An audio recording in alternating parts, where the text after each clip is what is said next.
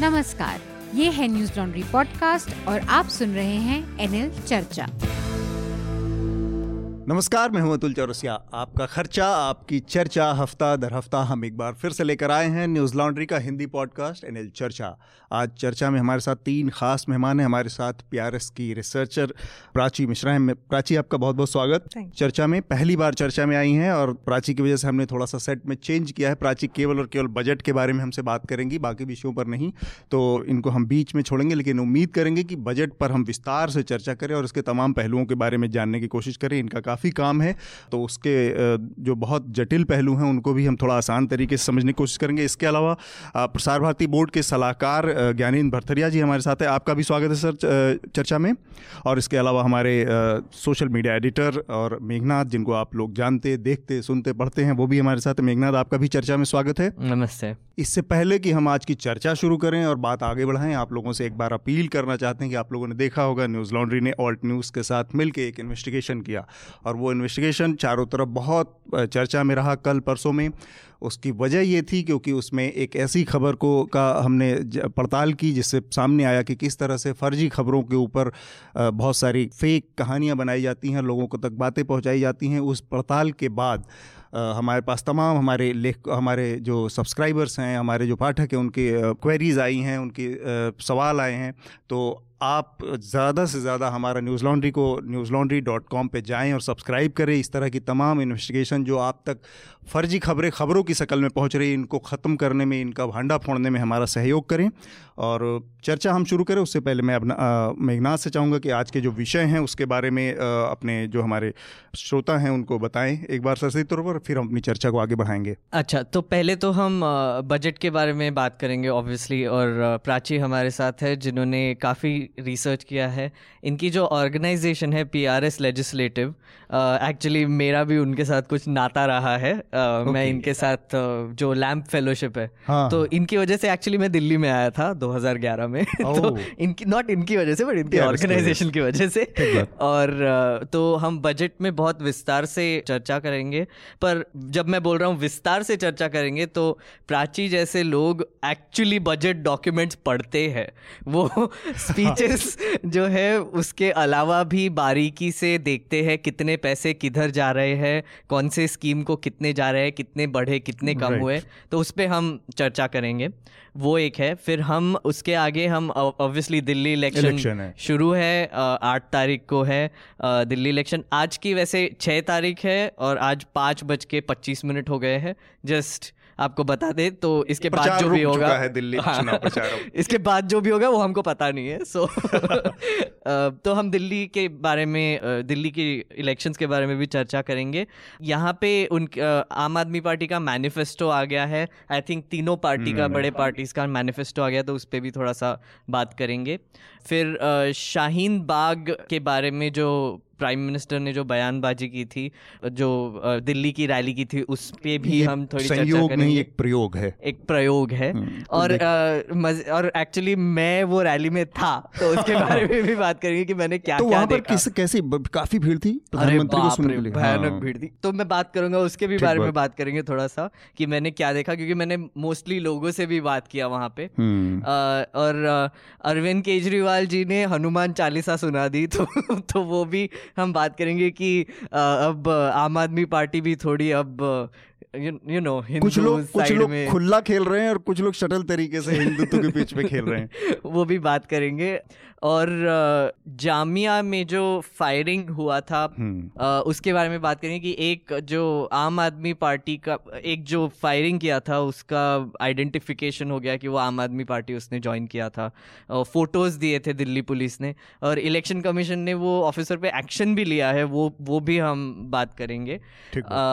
और इसके अलावा हमारे पास कोरोना वायरस के बारे में भी एक थोड़ा सा हम चर्चा कर सकते हैं, जिसमें तीन लोग अब केरला में आ, टेस्ट पॉजिटिव हो गए हैं। और आप लोगों की जानकारी के लिए बता दूं कि हमारे साथ मेघनाथ बैठे ही अभी केरल से लौट के आ रहे हैं, हमारे इतने पास में। तो हाँ, पर मैंने अभी मतलब इन्फेक्ट कर दिया होगा, तो अब क्या ही कर सकते हैं, वहां से हमारे बाजी निकल चुकी है। तो इन सब विषयों पे हम मेनली चर्चा चर्चा करेंगे। तो सबसे पहले मेरे ख्याल से बजट पे ही बात करें। एक तो आपकी सबसे पहली टिप्पणी ज्ञानेंद्र जी, बजट जो आया है इसको आप कैसे देखते हैं, क्योंकि सरकार को लेकर तमाम तरह की बातें, बेरोजगारी बढ़ रही है, बहुत सारे मंदी के एक उसमें अर्थव्यवस्था फंसी है, हम देख रहे हैं हमारा जीडीपी इस समय पाँच परसेंट से नीचे चला गया है, तो इस बजट को आप पहली आपकी टिप्पणी क्या होगी, क्योंकि आप सरकार के काफ़ी करीब से रह के रहते हुए देख रहे हैं, सरकार का एक तरह से हिस्सा है। देखिए, इस बजट को अगर ठीक से समझना है तो आपको सबसे पहले सर्वे को ठीक से पढ़ना होगा। जी, अभी आपने परिचय कराते हुए कहा कि जिन लोगों ने बजट वास्तव में पढ़ा है, क्योंकि नॉर्मली लोग टिप्पणियों पर टिप्पणियां करते रहते हैं, अगर आप सर्वे पढ़ेंगे तो उसमें एक बहुत क्रूशल ढंग से एक शब्द लिखा गया है कि हमारा प्रयास होगा वेल्थ क्रिएशन। जी, अच्छा, अब वेल्थ क्रिएशन क्या है?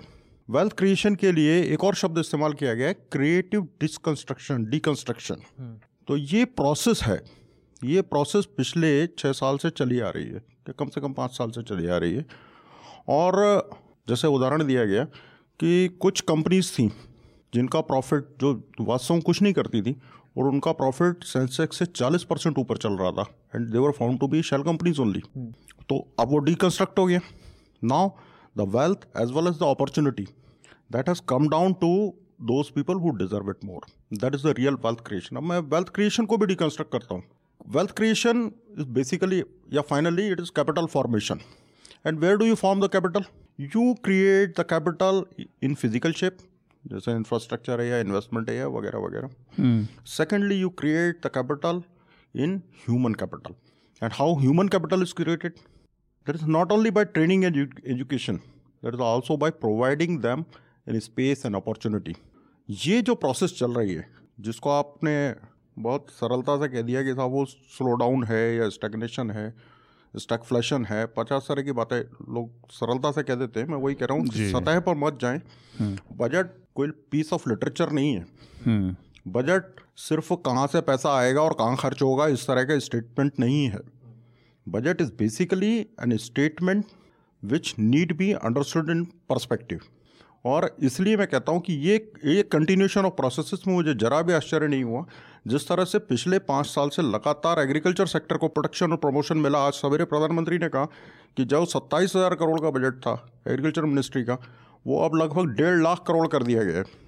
जबकि हम बचपन से आज तक पढ़े पढ़ते आ रहे हैं कि भारत एक कृषि प्रधान देश है और यहाँ सत्तर प्रतिशत जनसंख्या गाँव में रहती है और जी डी पी में उसका रोल सत्रह परसेंट है। तो हम क्या कर रहे थे? हम basically we were squeezing upon those rurals. हम उन गाँव वालों को चूस रहे थे, निचोड़ रहे थे, तो उनके प्रॉफिट के बूते तो हमारा धंधा चल रहा है, लेकिन हम उन्हें देने को कुछ तैयार नहीं थे। सर, एक वेल्थ क्रिएशन की हाँ। बात जो हो रही है, तो मैं यहाँ पे कॉन्टेक्स्ट में लाना चाहूँगा थोड़ा सा। इकोनॉमिक uh, सर्वे अगर हम देखें, मैंने एक्चुअली वॉल्यूम वन में देखा था, तो इनइक्वालिटी जो शब्द है वो बस एक ही बार यूज़ किया गया है, और वो क्रोनी कैपिटलिज्म के लिए यूज़ किया गया है कि क्रोनी कैपिटलिज्म की वजह से इनइक्वालिटी बढ़ता है। अभी ऑक्सफैम का एक रिपोर्ट आया था जनवरी में, उसमें उन्होंने बोला था कि इंडिया, अब सर आप हंस रहे हो मेरे पे, पर मैं ये कंप्लीट करके रहूँगा कि इंडिया के रिचेस्ट एक परसेंट जो लोग हैं उनके पास सत्तर परसेंट लोगों का जो वेल्थ है, रिसोर्सेज पर कब्जा है, कब्जा है। अब वेल्थ क्रिएशन जो हो रहा है, इतने एक सेकंड का स्पेस दे दीजिए, आपकी बात कहूँ वहीं वहीं समाधान हो जाएगा। एक तो पहली बात जो कि मैं हंस क्यों रहा हूँ और आप भी क्यों हंसे मेरी हंसी पे, it is self explanatory in itself. Okay, the moment you quoted Oxfam. अच्छा, आप एक सेकंड, मैं मैं पूरी मैसेंजर पे मत जाइए सर, पूरी बात कहना चाहता हूँ, मेरी बात क्लियर हो जाएगी वहीं। मुझे कुछ दिनों पहले पढ़ने को मिला था, शायद दो तीन साल हो गए होंगे, कि अमेरिका में, which is of course a capitalist country, हालांकि न्यू डील के बाद से काफ़ी कुछ वेलफेयर स्टेट भी बना हुआ है, वहाँ का अट्ठाईस परसेंट मीडिया एक आदमी के हाथ में है, ठीक है। वहाँ के तीन परसेंट लोगों के हाथ में अंठानवे परसेंट रिसोर्सेज हैं या इनकम है, इस तरह से। जी, तो इस विषय पर कई मित्रों के बीच में बात हो रही थी। मैंने पूछा कि सोवियत यूनियन जब था तो उसका कितना परसेंट मीडिया एक आदमी के हाथ में था? Answer comes hundred. उसके कितने परसेंट रिसोर्सेज एक आदमी के हाथ में थे? Answer comes hundred.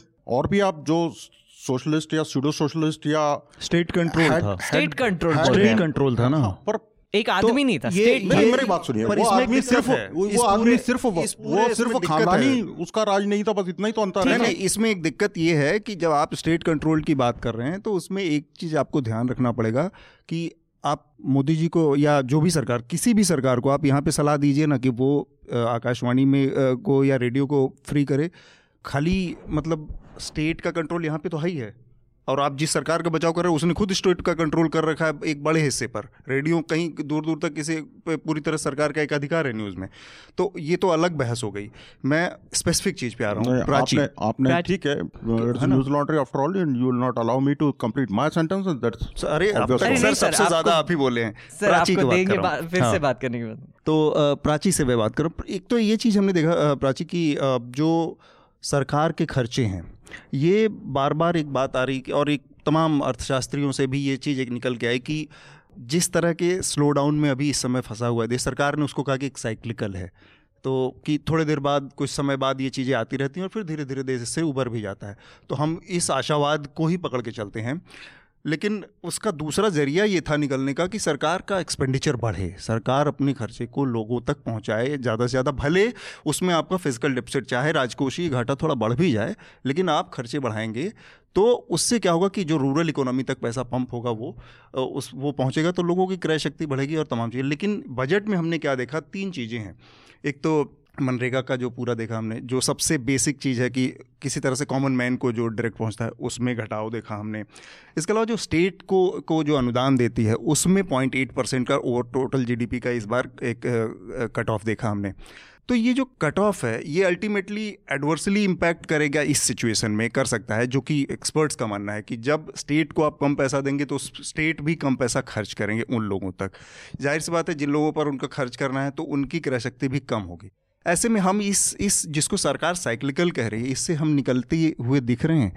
क्या नंबर से आपको क्या लगता है कि ये पूरी जो स्थिति है, हम एक एक एक ऐसे कुचक्र में फंस गए हैं जिसको कहते हैं ना कि एक विशेष साइकिल हो गई हो गई है ये? सर एक एक मैं जस्ट एक एडिशनल क्वेश्चन पूछना चाहूँगा। आई थिंक ये आई थिंक हमारे श्रोताओं के लिए ऑब्वियसली इम्पॉर्टेंट होगा कि क्योंकि काफ़ी श्रोता हमारे ऐसे भी है जो यंग है, जो जिनको बजट के बारे में पता नहीं है, बजट हाँ. क्या होता है ये भी पता नहीं। तो अगर आप शुरुआत इस चीज़ से भी करेंगे कि बजट आखिर होता क्या है और वो उसका इंटेंशन क्या होता है, और फिर आप आगे सर का क्वेश्चन बोल सकते हैं। जी, सो बजट बेसिकली एक प्रक्रिया होती है जिसमें सरकार क्या टैक्स लगा रही है, कहाँ से पैसे आ रहे हैं और कहाँ पैसे जा रहे हैं, उसका डिटेल पूरा देती है सारे डॉक्यूमेंट्स में। बजट स्पीच जो होता है वो एक बेसिकली रोड मैप होता है कि क्या आगे की पॉलिसी डायरेक्शन होगी सरकार की। मोटा मोटा जो प्लान है वो बताया जाता है, बट जो एक्चुअल डिटेल्स होते हैं कि कितना टैक्स लगेगा, कंपनीज कितना से पैसा कितना आएगा, इनकम टैक्स से कितना आएगा, डिसइन्वेस्टमेंट से कितना पैसा आएगा, किस मिनिस्ट्री को कितना पैसा जा रहा है, केंद्र सरकार राज्य सरकारों के साथ कितना पैसा शेयर करिए, ये सारा डिटेल बजट बुक्स में पूरा पूरा दिया जाता है। जो साइक्लिकल स्लो डाउन की बात है उस चीज़ पे तो अभी मतलब वो आगे चल के देखना पड़ेगा कि नंबर्स किस तरीके से आते हैं। अभी एक हम देख रहे हैं कि काफ़ी सारे सेक्टर्स में एक स्लो डाउन आ रहा है, जीडीपी ग्रोथ में भी एक स्लो डाउन आ रहा है, ग्रोथ में स्लो डाउन आ रहा है, मतलब जीडीपी नंबर कम नहीं हो रहा है बट ग्रोथ में स्लो डाउन आ रहा है। तो मैं कुछ मोटा मोटा नंबर्स बताना चाहूँगी जो बजट में इस बार अनाउंस हुए हैं। जो पूरा सरकार का एक्सपेंडिचर है वो लगभग thirty lakhs forty two thousand crore के आसपास है, जो कि पिछले साल के, अब जो नंबर्स आते हैं थोड़ा और टेक्निकल वो भी समझाऊंगी। हर साल जो नंबर आते हैं उसमें सरकार तीन तरीके के नंबर देती है। एक, दो साल पहले के जो ऑडिटेड नंबर होते हैं, जो सीएजी ऑडिट कर लेती है, वो नंबर आते हैं। तो अभी हमारे पास ये पता है कि दो हज़ार अठारह उन्नीस में एक्चुअली कितना सरकार ने खर्च करा था। हुँ, हुँ. उसके अलावा पिछले साल का जो बजट अनुमान होता है उसके दिसंबर की के टाइम पे ये बजट की प्रक्रिया शुरू होती है, तो हाँ, सरकार को मालूम होता है कि दिसंबर तक कितना खर्चा हुआ है, तो अगले तीन महीने में कितना खर्चा होगा, एक रन रेट जो होता है उसके एंटिसिपेशन के हिसाब से एक रिवाइज्ड नंबर भी सरकार देती है कि पिछले बार का बजट अनुमान कितना रिवाइज होगा इस साल, प्लस अगले साल का जो अनुमान है, जो एक्चुअल बजट नंबर होते हैं, ये तीन चीज़ें देती हैं। तो हमने जो आ, कुछ चीज़ें एनालाइज करी हैं कि सरकार का एक्चुअल खर्चा कितना हुआ था दो साल पहले, पिछले अठारह उन्नीस में, उन्नीस बीस में जो दिसंबर तक सरकार ने कितना एक्चुअल खर्चा करा था, उसके बेसिस पे जो गवर्नमेंट अनुमान लगा रही है वो किस हद तक फीसिबल रहेगा आगे चल के एक साल में, वो कुछ चीज़ें मैं बताना चाहूँगी। एक जो बड़ी चीज़ जो काफ़ी मीडिया में भी डिस्कस हुई है कि जो नए इनकम रेट्स कुछ प्रपोज किए गए हैं वो ऑप्शनल एक नया डाला गया है इनकम टैक्स के लिए इनकम टैक्स के लिए कि आप लोगों के एक ऑप्शन दिया गया है कि कुछ ब्रैकेट्स में कम इनकम टैक्स रेट लगेगा, प्रोवाइडेड अगर आप वो कम इनकम टैक्स अवेल कर रहे हैं तो आपको जो आपके डिडक्शंस होते हैं, जैसे अभी हम अगर इनकम टैक्स भरते हैं एक स्टैंडर्ड डिडक्शन होता है, अगर हम भाड़े के घर में रह रहे हैं वो रेंट पे एक डिडक्शन मिलता है, लो, होम लोन लिया है उस पर डिडक्शन होता है, पीएफ में पैसे जी पीएफ में पैसे डालते हैं या इंश्योरेंस प्रीमियम अगर भरे, इन सब चीज़ों पर डिडक्शन होता है, वो सारा डिडक्शन आपको छोड़ना पड़ेगा अगर ये लोअर इनकम टैक्स लेना है, तो। लेना है। पर ये ऑप्शनल है, मतलब मैं पहले का सिस्टम ले सकता हूँ या नया सिस्टम वो मेरे मेरे पे है, वो आप पे है।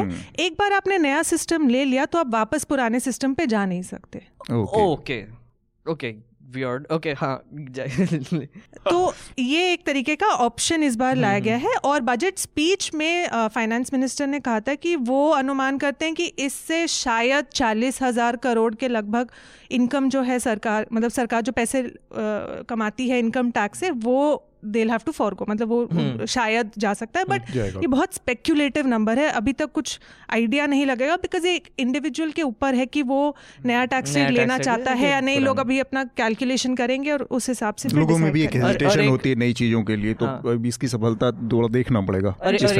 छोटा सा इंटरप्शन यहाँ पे कि मैं मैं मेरे फादर से बात कर रहा था, कि मेरे जो सी ए है उनसे बात कर रहा था, और वो वो बता रहे थे कि ये जो नया सिस्टम है जो ऑप्शन वाला है, तो ऑब्वियसली अगर आप इस नए इससे कैलकुलेट करेंगे तो आपका कम टैक्स लगेगा और वो डिडक्शन आपको फोरगो करना पड़ेगा। पर वो बोल रहे हैं कि इसकी वजह से इतने कॉम्प्लिकेशंस बढ़ गए हैं कि मोस्टली सीएज यही एडवाइस करेंगे कि आप पुराने सिस्टम से ही लग जाइए, क्योंकि वो हमको पता भी है कैसा होता है, आपको पता है कैसे होता है, तो आप उतना ही टैक्स दीजिए, आप कर लीजिए वो। बट ओके जस्ट माइनर सवाल आ गया कि बड़े समय से बात चल रही थी कि सरकार का एक बहुत एम्बिशियस वो प्रोजेक्शन था कि फाइव ट्रिलियन इकोनॉमी की तरफ हमें जाना है।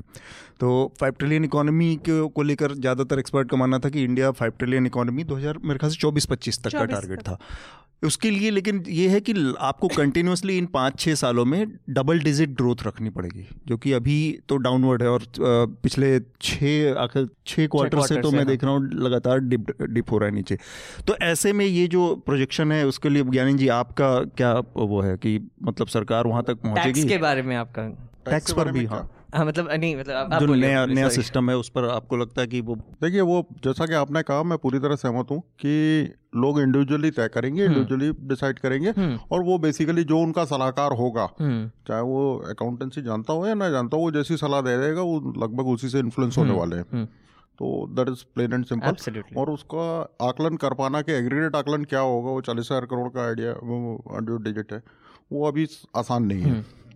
That is all side and done. अब रही बात फाइव ट्रिलियन इकोनॉमी, तो देखिए जी इसमें कोई शक नहीं कि अगर हम प्राइमरी किस्म के मैथमेटिक्स करें तो इसमें लगेगा कि यार डबल डिजिट ग्रोथ रेट हमको चाहिए होगी लगातार चार साल तक, और तब पे जाके हम पाँच ट्रिलियन पहुँचेंगे। ठीक है, आप निश्चित तौर पर we are all well meaning people, हम इस बात से तुरंत सहमत हो जाएंगे कि पाँच ट्रिलियन इकोनॉमी पर पहुँच पाँच ट्रिलियन डॉलर इकोनॉमी पहुँचने का अर्थ हुआ कि हम दुनिया के टॉप तीसरे इकोनॉमिक पावर होंगे। कॉमन सेंस की बात है, दुनिया का कोई देश आपको इसकी गुंजाइश तो नहीं देगा, लोग वो अपनी प्लेस क्यों छोड़ेंगे? तो there will be stiff competition, you will have to run all the way yourself. पहली बात है ना, आप ये उम्मीद ना करें कि कुछ आपको आसानी से होने दिया जाएगा। ग्रोथ रेट तो आपके अपने हाथ में है। हाँ, अब बात आई ग्रोथ रेट की, वही मैं कहना चाह रहा था कि अगर हम बिल्कुल सतही किस्म का गणित करें तो लगेगा दस गुणा पाँच और तीन पे हैं, इस तरह से लगभग दोगुना करना अपने को, पौने दोगुना करना हो जाएगा। देखिए ग्रोथ रेट क्या है या फॉर दैट मैटर जीडीपी क्या है, तो ये जितना इलाका इकोनॉमी का जितना हिस्सा ऑर्गेनाइज्ड है, मोनेटाइज्ड है, टैक्स नेट के अंदर है या किसी भी और तरह से गवर्नमेंट के इंफॉर्मेशन दायरे के अंदर है, उसी को हम जीडीपी मान लेते हैं। अगर हम अपने अनऑर्गेनाइज सेक्टर को ज़्यादा से ज़्यादा ऑर्गेनाइज कैटेगरी में लाते चले जाते हैं, जिसके लिए सैकड़ों स्कीम्स हैं, यू आर यू मी हर व्यक्ति बहुत अच्छी तरह जानता है, और जीएसटी उसी के लिए लाया था, मुद्रा स्कीम है, आपका स्टार्टअप है, स्टैंड अप है, बहुत सारी चीज़ें। तो उसके कारण हम ये उम्मीद कर सकते हैं कि हमारी इकोनॉमी में, जिसको हम रियल इकोनॉमी कहते हैं, उसको हम ज़्यादा से ज़्यादा फॉर्मलाइज कर सकते हैं। दूसरी बात, ये कहना, कई विशेषज्ञों का ऐसा ओपिनियन है और मैं उससे सहमत हूँ कि पाँच ट्रिलियन इकोनॉमी पाँच ट्रिलियन डॉलर इकोनॉमी बनाने का मतलब है कि कम से कम एक ट्रिलियन का तुम्हारा एक्सपोर्ट होना चाहिए। I fully agree. एक ट्रिलियन डॉलर का एक्सपोर्ट होना चाहिए, इसका क्या अर्थ हुआ कि हमारी प्रोडक्शन कैपेसिटी है ना, ना केवल प्रोडक्शन कैपेसिटी बल्कि वह चीज़ हम प्रोड्यूस करें जो दुनिया में और नहीं किसी के पास है और कोई बेच नहीं सकता। And this will not be services only, this have to be in the primary and secondary sector. तो जैसे फिशरीज के लिए बहुत इम्फेटिक किस्म का अनाउंसमेंट था कि हमको दो दो सौ लाख टन मछली बेचनी है, एक्सपोर्ट करनी है कंजम्पशन के अलावा, है ना। अब जब हम इकोनॉमी ग्रो करेंगे, देखिए चीन के साथ क्या हुआ, जैसे ही चीन डब्ल्यू टी में आया था, मैंने मैंने ऐसा पढ़ा है, मुझे मालूम नहीं, मैं गया नहीं देखने, कि अमेरिका की नौ कपड़ा कंपनियां उसी दिन बंद हो गई थी चीन के गुस्से ही, ठीक है जी। अब स्थिति क्या है कि टेक्सटाइल सेक्टर में चीन काम ही नहीं करता। क्यों? कि उनकी per capita GDP, per capita income इतनी ऊपर पहुंच चुकी है कि वो सस्ता माल बनाने के मूड में नहीं है। अच्छा। क्योंकि मजदूरी ज़्यादा देनी पड़ती है। मैं छोटा सा यहाँ पे मजाक वाली बात मेरे दिमाग में आगे कहता हूँ और उसके बाद कुछ सीरियस यहाँ से पूछूंगा। मछलियों को मामले में हमारा मामला बहुत आगे, लेकिन योगी जी ने मुर्गों तक की दुकानें बंद करवा दी हैं यूपी में, वहाँ पर उनको दिक्कत है। मैंने मेरे ख्याल से, अगर आपने ध्यान से सुना होता, मैंने कहा था अनऑर्गेनाइज सेक्टर को ऑर्गेनाइज नहीं, मैं ये कह रहा हूँ कि एक्सपोर्ट में मतलब मीट के धंधे में ये है कि गुलखाने और गुलगुले से परहेज वाली बात नहीं। नहीं जी, देखिए जो आपका जो जिन जिन जो चीज़ें कानूनी तौर पर वैध नहीं थी, सिर्फ उन पर कार्रवाई हुई है। कौन? बूचड़खानों पे, बूचड़खाना कह लो या जो भी कह लो, बहुत सारी और भी हरकतें होती थी, वो भी बंद हुई हैं। सिर्फ उसमें से एक को पॉइंट आउट करके बात करने की बात नहीं है कि वो भी किसी एक इंटेंशन से। पर आप ये देखें कि अब वही चीज़, कंजम्पशन हमारा नहीं कम हुआ है, अब वही चीज़ ऑर्गेनाइज सेक्टर के जरिए होना शुरू होती है। पर सर बेबी कन्व अच्छा कंजम्पशन पे बाद में आते हैं, पहले पर हाँ, प्राची से आ... प्राची ये जो आ, कुछ सेक्टर वाइज अगर हम बात करें, हेल्थ हेल्थ का, एजुकेशन का, तो उसमें एक्सपेंडिचर जो, क्योंकि ये एक, एक मुझे फ़ोटो ने बहुत इस बार हॉन्ट किया, बहुत सारे लोगों को, जो टाइम्स ऑफ इंडिया ने फोटो, कॉमन मैन का प्राइम मिनिस्टर के साथ गले मिलना, तो बहुत ज़बरदस्त फ़ोटो मानी गई इस पूरे उस बजट की।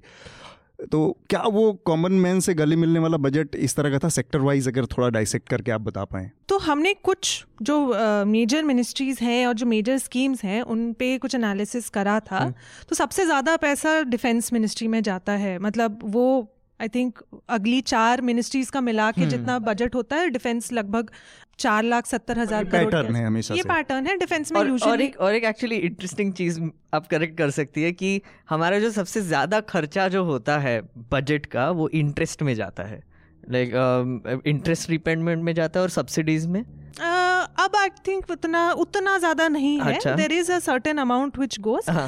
कुछ कुछ स्टेट्स में एक्चुअली ये ज़्यादा होता अच्छा, है अच्छा, okay. कि जहाँ पे कुछ कुछ स्टेट्स में देखा गया है कि उनकी इंटरेस्ट पेमेंट और पेंशन और सैलरीज और ये सब चीज़ें वगैरह में काफ़ी खर्चा होता अच्छा, है okay. बट इन मामलों में डिफेंस का डिफेंस का सबसे ज़्यादा रहता है यूजुअली। उसके बाद एग्रीकल्चर या पीडीएस या एजुकेशन होता है। इस बार होम मिनिस्ट्री का दूसरा सबसे ज़्यादा हाईएस्ट एलोकेशन रहा है। ये इसलिए हुआ है क्योंकि जो जम्मू कश्मीर और लद्दाख की नई यूनियन टेरिटरीज बनी है इस साल से, अब सेंट्रल गवर्नमेंट से उनके लिए पैसा जाएगा, तो उनका अलग बजट नहीं होगा, तो उसका जो एलोकेशन है वो होम अफेयर्स मिनिस्ट्री के अंडर आ गया, गया है।, है तो इसलिए होम अफेयर्स मिनिस्ट्री का जो बजट है वो इस बार आ, बढ़ गया, गया है, है। उसके अलावा कुछ जिन मिनिस्ट्रीज़ में काफ़ी ज़्यादा मतलब आ, हमने ग्रोथ देखी है, एक है कम्युनिकेशंस में काफ़ी ग्रोथ आया है, आ, जो कि एम टी एन एल और बी एस एन एल को जो पैसा दिया जा रहा है, आ, जो फोर जी स्पेक्ट मतलब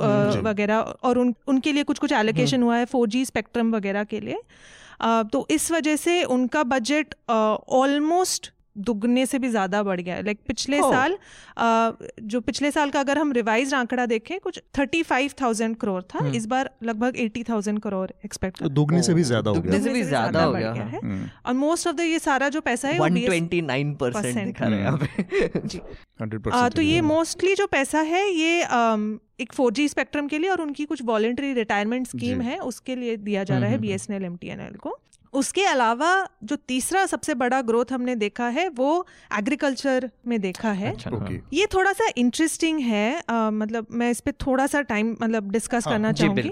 एग्रीकल्चर में पीएम किसान स्कीम आता है जो पिछले साल के बजट में अनाउंस हुआ था, और एक इनकम सपोर्ट स्कीम थी कि किसानों को हर क्वार्टर दो हजार रुपया दिया जाएगा, साल भर में छः हजार हाँ साल भर में छः हजार दिया जाएगा, दो हजार दिया जाएगा। पिछले आ, साल के बजट में जब पिछले साल के रिवाइज आंकड़े आए थे दो हज़ार अठारह उन्नीस में, उसमें सरकार ने बोला था क्योंकि ये स्कीम अब आखिरी क्वार्टर में इंट्रोड्यूस करी जा रही है, तो उन्होंने बीस हजार करोड़ उसके लिए एलोकेट करा था। अब जब एक्चुअल नंबर आ गए हैं दो हज़ार अठारह उन्नीस के, तो हमने देखा है कि एक हजार करोड़ के आसपास कुछ स्पेंड हुआ था, जो बीस हजार अनुमान लगाया था अठारह उन्नीस में। ये ये मतलब दिसंबर से लेके मार्च तक हाँ, के नंबर मतलब बेसिकली ये अभी जो पे, पेमेंट हो रहा है थर्ड हाँ, सेगमेंट हाँ, का, लास्ट सेगमेंट का पेमेंट चल रहा है। उसके अलावा जो पिछले साल के फिर बजट मतलब उन्नीस बीस के जो बजट नंबर आए थे उसमें पचहत्तर हजार करोड़ अनुमान लगाया था। रिवाइज आंकड़ों में सरकार ने कहा है कि चौवन हज़ार करोड़ लगभग खर्चा होगा। हमने कुछ एक्चुअल नंबर्स चेक करने की कोशिश करी थी, पार्लियामेंट में जो क्वेश्चंस पूछे जाते हैं उसमें उसमें हमने देखा कि दिसंबर तक तीस हजार करोड़ के आसपास इस स्कीम पे खर्चा हुआ है। रिवाइज पैंतालीस चौवन चौवन चौवन तो अनुमान सरकार का ये है कि वो लोग तीन महीने में ऑलमोस्ट पच्चीस हजार करोड़ और खर्च करेंगे। अब ये देखना पड़ेगा कि जब आप नौ महीने में आपने तीस हजार करोड़ खर्च करे हैं, तो आखिरी तीन चार महीने में क्या आप उतना ही अमाउंट कैसे खर्च करेंगे, क्योंकि आपका रन रेट थोड़ा स्लो रहा है। और इसमें एक और चीज थी जो मैं देख रहा था ये किसान निधि वाले में प्राची, कि जो इसके लाभार्थी थे फर्स्ट क्वार्टर में जो जो जितने लोगों को गया था और लास्ट अभी का जो नंबर है, एग्जैक्ट मैं नंबर नहीं कोट कर पा रहा हूँ, लेकिन उस नंबर से अभी का नंबर वन थर्ड हो गया है जो लाभार्थियों को। वो क्या है, वो ये नंबर इतना कम कैसे हो गया? हाँ, वो ये भी हो सकता है कि आपके मतलब मान लीजिए सौ किसान है, मतलब वो नंबर हो सकता है चेंज हो, क्योंकि उन्होंने कुछ बेनिफिशियरी वो भी चेंज गाइडलाइंस भी चेंज करा है।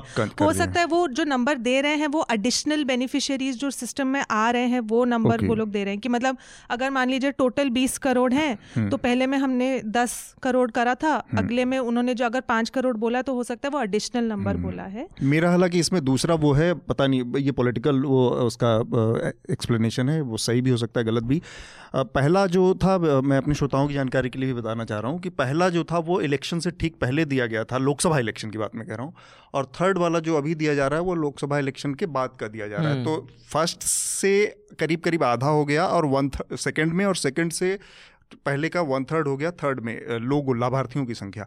तो मेरा ये मानना है कि शायद इसके पीछे इलेक्शन के टाइम पे बहुत बड़ी संख्या में लोगों को दिया गया, अब उसमें नए नए गाइडलाइंस और तमाम चीज़ें जोड़ के उसमें लाभार्थियों का नंबर शायद डाउनग्रेड किया गया है। उसमें एक चीज़ क्लैरिफाई हाँ. भी करना चाहूँगी, जब शुरू में ये स्कीम आई थी तब उन्होंने कुछ एलिजिबिलिटी uh, गाइडलाइंस भी थे कि आप uh, कौन कौन एलिजिबल नहीं है, कि मतलब मान लीजिए आपके मतलब आप किसान मतलब का घर है लेकिन कोई गवर्नमेंट ऑफिशियल है आपके मतलब सरकारी नौकरी करता है या कोई टैक्स पेयर है, तो उन लोगों को एलिजिबिलिटी नहीं थी। बाद में ये एलिजिबिलिटी हटा दे के सबके लिए कर दिया गया था अच्छा, कि मतलब अच्छा। सब मतलब एलिजिबिलिटी हाँ, वो मतलब ज़्यादा एक्सपैंड कर दी गई थी। और फिर एग्रीकल्चर बजट में ओवरऑल कितना कितनी बढ़ोतरी हुई है? वैसे मतलब आ, अगर आपने बोला कि चौथे स्थान पर है सबसे ज्यादा बढ़ोतरी में, बढ़ोतरी में हाँ मतलब तीस परसेंट लगभग बढ़ोतरी हुई है रिवाइज्ड एस्टिमेट से। बट ये सिर्फ इसलिए क्योंकि जो रिवाइज्ड नंबर से अगर हम देखें तो पीएम किसान का नंबर कम हुआ था, तो अब वापस वो लोग सब पचहत्तर हजार करोड़ एस्टिमेट कर रहे हैं। ज्ञानेंद्र जी आपकी टिप्पणी इस पे एक बार जो ये एग्रीकल्चर वाले पे रखें, फिर हम आगे बढ़ें। शुरुआत में ही कहा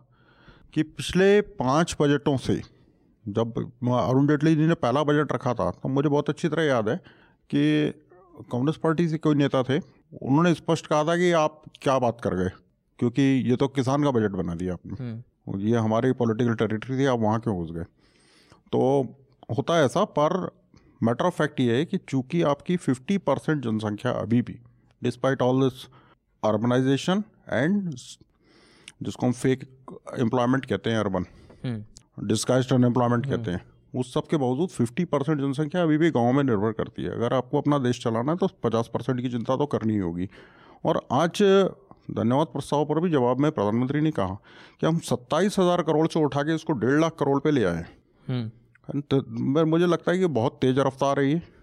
फिर रूरल इंफ्रास्ट्रक्चर अभी मनरेगा, और ये पाँच साल में हुआ है। यस, सत्ताईस हजार से डेढ़ लाख। ये पांच साल मेजर मेजर अचीवमेंट इस बार भी है, बता रहे हैं इसमें रिवाइज में। दूसरी बात, रूरल इंफ्रास्ट्रक्चर पे जो किया गया, डायरेक्ट बेनिफिट स्कीम्स जितनी दी गई, जितनी जिस तरह से बिचौलिया हटा दिए गए सारे, कि अब आपको सिर्फ अपना इलेक्ट्रॉनिकली सिर्फ एक क्लिक से पैसा ट्रांसफर डायरेक्ट अकाउंट में होगा, there is no middle man in between.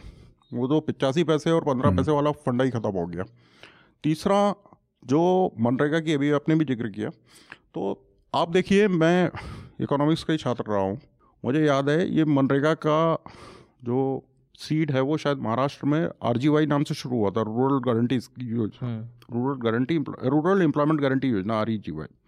उसके बारे में आई रिमेंबर नाइन्टीज़ की शुरुआत के समय की बात है, यहीं कॉन्स्टिट्यूशन क्लब में एक सेमिनार जैसा हुआ था, उसमें मैं भी था। पता चला बाईस साल में महाराष्ट्र में रूरल गारंटी एम्प्लॉयमेंट गारंटी के नाम पे क्या किया गया कि एक बार में वो गड्ढा खोदा गया, दूसरी बार में उसको बंद हाँ, किया गया, वो, वो तीसरी बार में फिर खोदा गया, चौथी बार फिर बंद किया गया। For the first time ever in the history MNREGA के तहत किए जाने वाले हर काम को इंफ्रास्ट्रक्चर के क्रिएशन के काम के साथ टाई अप किया गया कि it must be not only done, not only the payment must be done, but the job done should be productive productive so there there it has to have a cyclic effect and you must cognise कि ठीक है वो ढाई percent पौने तीन percent मुझे भी बुरा लगता है, आपको भी बुरा लगेगा, लेकिन आप देखिए कहाँ से उठ के आए।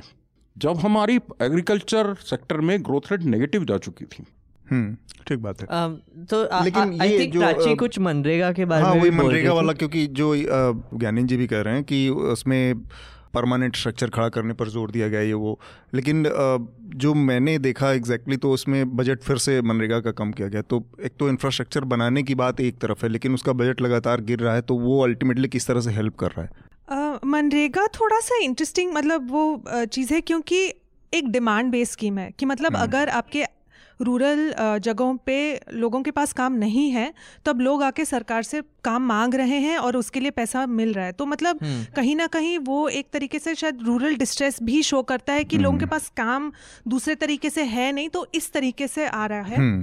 तो मनरेगा का जो एलोकेशन है वो ब्रॉडली पिछले साल से अब मतलब ऐसे चेंज नहीं हुआ है। पिछले साल साठ हज़ार करोड़ उन्होंने एस्टिमेट करा था, बट एक्चुअल खर्चा सेवेंटी वन थाउजेंड करोड़ मतलब हुआ है, जो रिवाइज्ड खर्चा जो दिखा बढ़ गया है। तो मनरेगा जैसी स्कीम में खर्चा आपने जितना सोचा था उससे बढ़ जाना शायद कहीं ना कहीं ये दिखाता है कि सरकार ने एंटिसिपेट नहीं करा था कि इतनी डिमांड आएगी, और शायद ये किसी ना किसी तरीके से किसी रूरल डिस्ट्रेस को भी मतलब नो हाईलाइट कर दिखा सकता है कि लोग नौकरियां ढूंढ रहे हैं, उनको अदरवाइज नौकरियां मिल नहीं रही हैं। hmm. दूसरी बात, जो ये पीएम किसान टाइप की जो स्कीम्स हैं ये इनकम सपोर्ट स्कीम्स हैं। hmm. ये एग्रीकल्चर सेक्टर में जो स्ट्रक्चरल इश्यूज हैं कि किसान hmm. को क्यों प्रॉब्लम हो रही है, किसान क्यों अपनी खुद की इनकम जनरेट नहीं कर पा रहा है, क्या उससे मतलब आ, खेती करने में किस टाइप का इंफ्रास्ट्रक्चर चाहिए, या इन सारी चीज़ों में क्या हेल्प चाहिए, स्ट्रक्चरली क्या चीज़ें चेंज होनी चाहिए, ये स्कीम वो एड्रेस नहीं करता है। okay. ये एक इनकम सपोर्ट स्कीम है कि हम आपको इतने पैसे दे देंगे, हाँ उससे आप बीज ले लीजिए, खाद ले लीजिए, हाँ, पानी का सिंचाई का जुगाड़ कर लीजिए, हाँ, मतलब उसकी बिक्री होगी या पैदावार पैदावार बढ़ेगी नहीं, उससे वो समस्याएं प्रॉब्लम सॉल्व होगी। पॉलिसी लेवल पे एग्रीकल्चर सेक्टर में कुछ चेंज लाएगा वो शायद ये नहीं, नहीं ये स्कीम ये नहीं करती, बट okay. ये सबसे बड़ा एलोकेशन है मिनिस्टर मतलब। तो स्कीम का कभी इंटेंशन भी नहीं था, राइट? स्कीम का इंटेंशन तो यही था कि जो लोगों के पास जॉब नहीं है उनको हंड्रेड डेज का गारंटी दिया जाए, हाँ। और जैसे सर ने बोला कि अब इसका इस्तेमाल अगर इंफ्रास्ट्रक्चर बिल्डिंग में कर रहे होंगे तो फिर वो एक ऑब्वियसली एक अच्छी बात भी है। वैसे तीन चार साल हो चुके हैं, तीन चार साल। इंफ्रास्ट्रक्चर रिलेटेड एक और रूरल स्कीम है जो पीएमजीएसवाई प्रधान ग्राम सड़क योजना है, उसमें पिछले साल उन्नीस हजार करोड़ बजट अनुमान करा गया था, रिवाइज्ड खर्चों में वो चौदह हजार करोड़ हो गया है, तो कम हो गया है ग्राम सड़क okay. योजना में खर्चा। अच्छा। तो ये भी एक इंफ्रास्ट्रक्चर प्रोग्राम है जो रूरल एरियाज में होता हाँ. है, जिसमें खर्चा कम हुआ है, बट इस साल वापस उन्होंने उम्मीद करी है कि उन्नीस बीस हजार करोड़ के आसपास वापस। मैं इसमें एक छोटा सा पॉइंट जोड़ना चाहता हूँ, ये जो प्रधानमंत्री ग्राम सड़क योजना है इसमें खर्चा कम होगा और इवेंचुअली हम सिर्फ मेंटेनेंस के खर्चे पर पहुंचेंगे, यही एक डिजायर्ड चीज़ है। आप ये मत भूलिए कि ये स्कीम अटल जी के समय से चली आ रही है। मुझे याद है मैं लखनऊ, अमेठी, प्रतापगढ़, सुल्तानपुर, इन सारी लोकसभा सीटों को कवर करने एक जर्नलिस्ट की हैसियत से गया था। लखनऊ बाराबंकी बॉर्डर पे एक गांव, मैं अपना एक व्यक्तिगत अनुभव बता रहा हूँ जी जी, तो गांव वालों का जो भी ओपिनियन था, मैं वो ओपिनियन आपके चैनल पे नहीं बोल रहा, पर दे सेट कि हमारी लाइफ में एक सबसे बड़ा टर्नआउट ये आया है कि पहले हमारी सब्जियां और दूध यहीं खेतों में सड़ते थे, and now we have road connecting Lucknow and Barabanki, तो हमारे बच्चे भी पढ़ने जाने लगे। और मैंने हाँ, उस तो, तो ये एक तो बदल, बदलता ही है। It was a game changer. तो समय का चूंकि हमारे पास वो अभाव है, तो मैं आखिरी टिप्पणी प्राची आपसे, अगर बजट के बारे में आपके पास कुछ और चीजें हैं शेयर करने के लिए करें, उसके बाद हम अगले विषय की तरफ बढ़ेंगे। हमने मोटा मोटा खर्चे की बात करी, एक चीज मतलब और ऐड करना चाहूंगी कि जो सरकार पैसे कमा रही है उसके रिलेशन में, एक तो इनकम टैक्स पे हमने देखा कि इनकम टैक्स का एक ऑप्शन दिया गया है लोगों को, तो उस चीज़ से अगले साल क्या फ़र्क पड़ेगा वो हमें देखना पड़ेगा, बजट किस तरीके से मतलब अनुमान आते हैं जी। पिछले साल बीच में आ, सरकार ने कॉरपोरेशन टैक्स जो मैन्युफैक्चरिंग सेक्टर को बूस्ट करने के लिए एक सिमिलर टाइप का एक ऑप्शन, लोअर टैक्स ऑप्शन दिया था मैन्युफैक्चरिंग इंडस्ट्री में। उससे ये उम्मीद करी गई थी कि शायद कम टैक्स मिलेगा तो शायद ज़्यादा मैन्युफैक्चरिंग लोग बाहर से कंपनीज आएंगी, सेटअप करेंगी, या शायद इंटरनली कुछ रेवेन्यू ग्रोथ उससे मिलेगा। एक चीज़ हाईलाइट करना चाहूँगी, पिछले साल बजट में कॉरपोरेशन टैक्स था seven lakh sixty thousand crore के आसपास एस्टिमेट करा मतलब अनुमान करा गया था। रिवाइज्ड आंकड़ों में ये नंबर छः लाख दस हज़ार करोड़ के आसपास आ गया है, मतलब ऑलमोस्ट डेढ़ लाख रुपया कम हो गया है।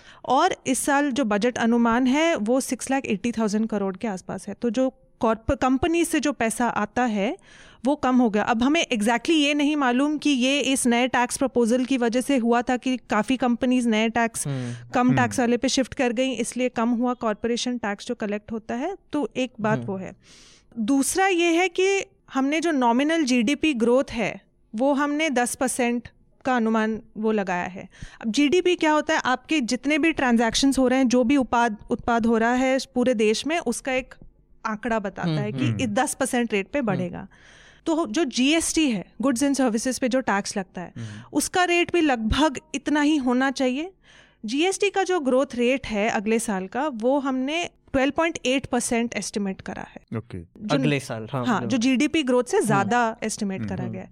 अब इसमें सवाल ये है कि जब आपका जीडीपी ही दस परसेंट पे ग्रोथ कर रहा है, तो क्या आपका अगर जीएसटी से इतना ज़्यादा ग्रोथ, क्या आप हम रियलिस्टिकली कैलकुलेट कर रहे हैं या हम ज़्यादा कैलकुलेट कर रहे हैं। एक और चीज़ इसमें होती है सोचने वाली कि अगर सरकार कम टैक्स कलेक्ट कर रही है तो इसका एक हिस्सा जाता है जो स्टेट्स के साथ उनको शेयर करना होता है, जिसको हम डेवल्यूशन बोलते हैं। वन थर्ड जाता है राइट? हाँ, आई मीन वो लगभग फोर्टी टू परसेंट है। फोर्टीन फाइनेंस कमीशन ने कहा था फोर्टी टू परसेंट शेयर होगा। अभी फाइनेंस कमीशन की अगले एक साल की रिपोर्ट आई है जिसमें इकतालीस परसेंट, एक परसेंट कम हुआ है, वो जम्मू कश्मीर की वजह से कम किया है। तो एक परसेंट वापस सरकार जम्मू कश्मीर में और लद्दाख टेरिटरीज के लिए आ, डाल रही है। एक बस श्रोताओं के लिए एक बस बोल देता हूँ कि ये ये पॉइंट काफ़ी इम्पॉर्टेंट है, ये थोड़ा सा ध्यान से सुनिएगा, क्योंकि आ, होता क्या है कि आप जो टैक्स कलेक्ट करते हैं, जो सेंट्रल बजट में जो आता है, वो आपके इनकम टैक्स और इनडायरेक्ट टैक्स से जो आता है, उससे एक तिहाई ऑलमोस्ट बयालीस परसेंट जो है वो स्टेट्स को जाता है। और वो स्टेट्स को जो पैसा जाता है उससे अलग और भी पैसा जाता है, वो स्कीम्स के लिए जाता है जी, जी। तो हाँ, आप आगे बोलिए। हाँ, और उसमें स्टेट्स के पास जो ये बयालीस परसेंट जाता है, स्टेट्स के पास वो फ्रीडम होती है कि वो जहाँ चाहें अपनी प्रायोरिटीज के हिसाब से हाँ। उस चीज़ को खर्च कर सकें।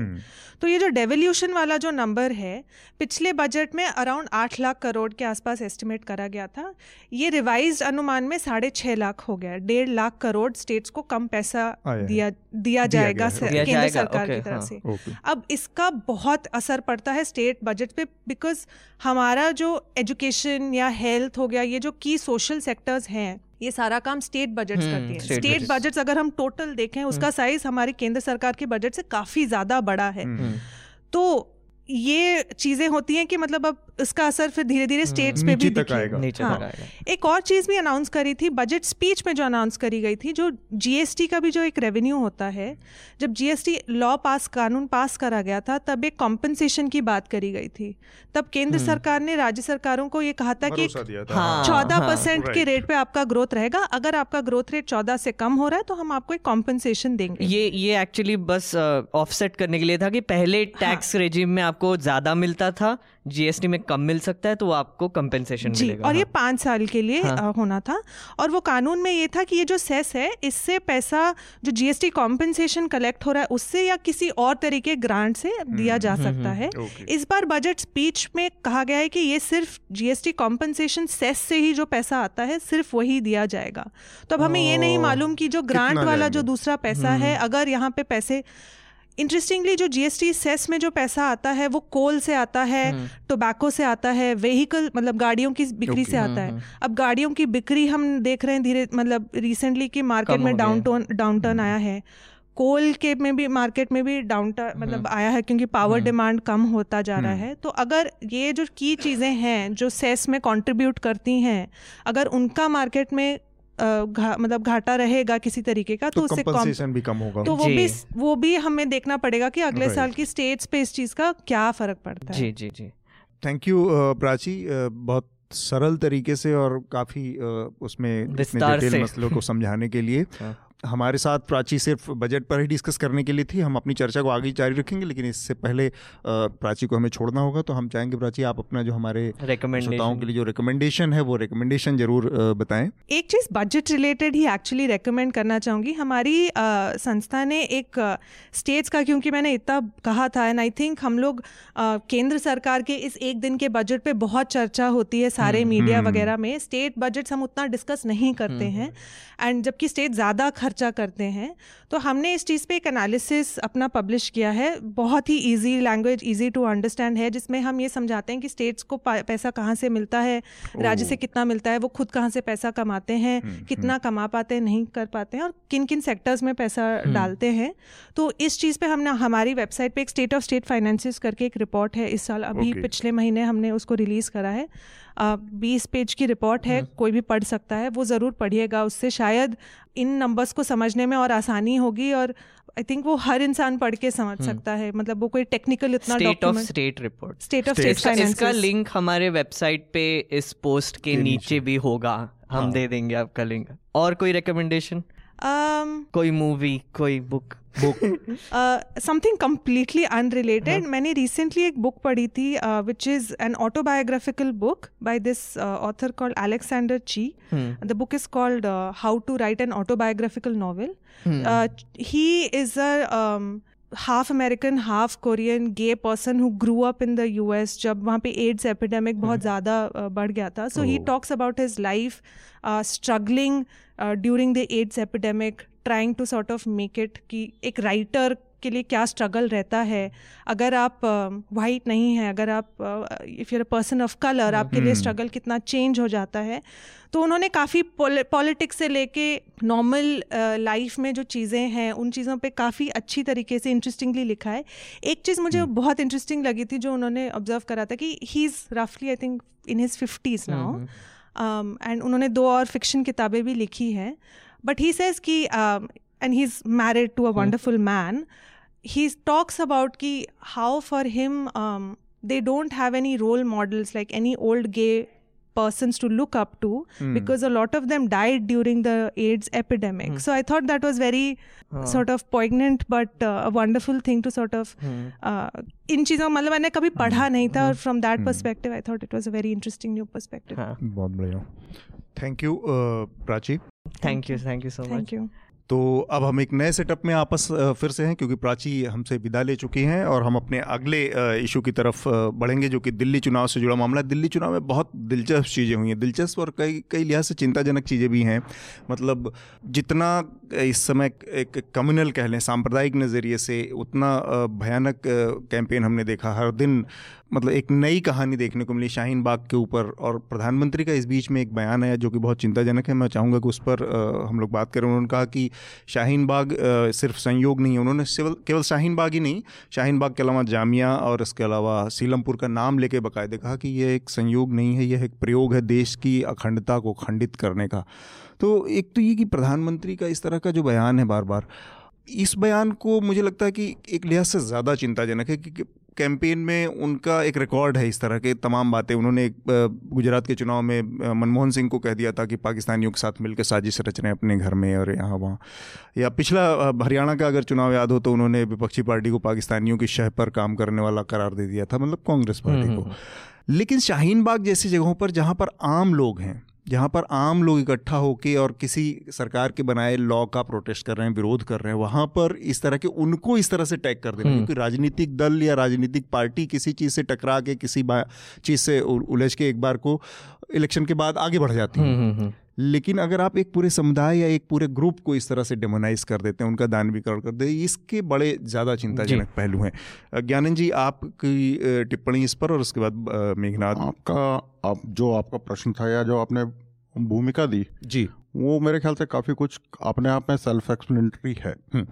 आपने एक तरफ से कहा कि वो आम लोग हैं और उसी सांस में दोबारा कहा कि एक खास समुदाय के, तो आप पहले ये बताएं कि आप एग्जैक्टली क्या मानते हैं। तो खास समुदाय का आदमी आम देश का नागरिक नहीं हो सकता? नहीं, नहीं बिल्कुल हो सकता है। हाँ। पर उसको, मेरा कहना ये है कि उस चीज को आप सांप्रदायिकता करें, और अगर प्रधानमंत्री ने कोई टिप्पणी की तो उसके लिए आप भूमिका बना रहे हैं कि बहुत ज्यादा सांप्रदायिक माहौल हो गया।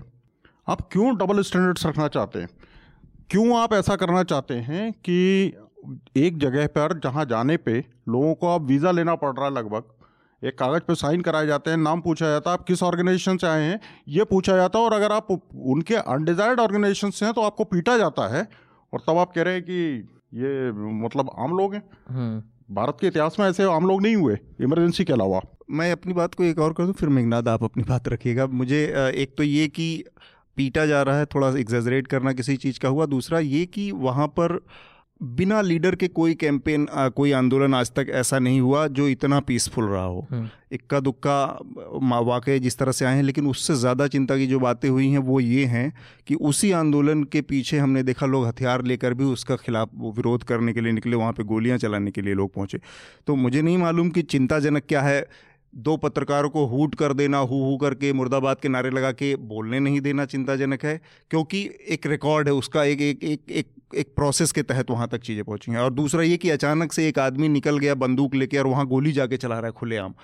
चिंता, मतलब आपको इसमें भी प्रायोरिटी तय करूँगी। दूसरी बात, कम्युनलाइजेशन की बात कर रहे हैं, निसंदेह तौर पर ये पिछली बार भी हमने इस बात को कहा था कि प्रधानमंत्री के पद पर बैठे हुए आदमी की जो गरिमा होती है, जो जिस चीज़ को मेंटेन करना है वो अलग चीज़ है, और वहाँ पर बैठे आदमी किसी को हूट कर रहे हैं, ये कर रहे हैं, कम से कम पत्थर ईटा ईटेबाजी तो नहीं कर रहे हैं, अहिंसक तरीके से बैठ के नारेबाजी और ये करना एक चीज़ है। और तो तो इन दो चीज़ों के बीच में अंतर एक बरतना चाहिए। एक बार मेघनाथ की भी टिप्पणी लें, फिर आपकी बात। जी, सर सर ने जो बोला कि वीज़ा लगता है एक्सेट्रा, वो तो मैं थोड़ा सा लगभग, आई थिंक वो एक लैंग्वेज वीज़ा वाला अजीब सी बात है, ये एक थोड़ी सी लैंग्वेज ही बन गई एक्चुअली। मतलब ये मैं एक्चुअली मैंने हिंदी में एक लेख लिखा है एनएल हिंदी के लिए, मैंने एक्चुअली टेंथ स्टैंडर्ड के बाद पहली बार इतना बड़ा कुछ हिंदी में लिखा है, तो मुझे तीन दिन लगे, तो प्लीज पढ़ लेना।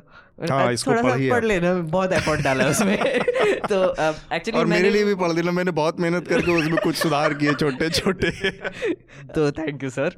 तो uh, एक मैंने वही लेख में वही लिखा है कि uh, जो इस चुनाव के वक्त जो भाषा इस्तेमाल की जा रही है वो थोड़ी सी चिंताजनक है।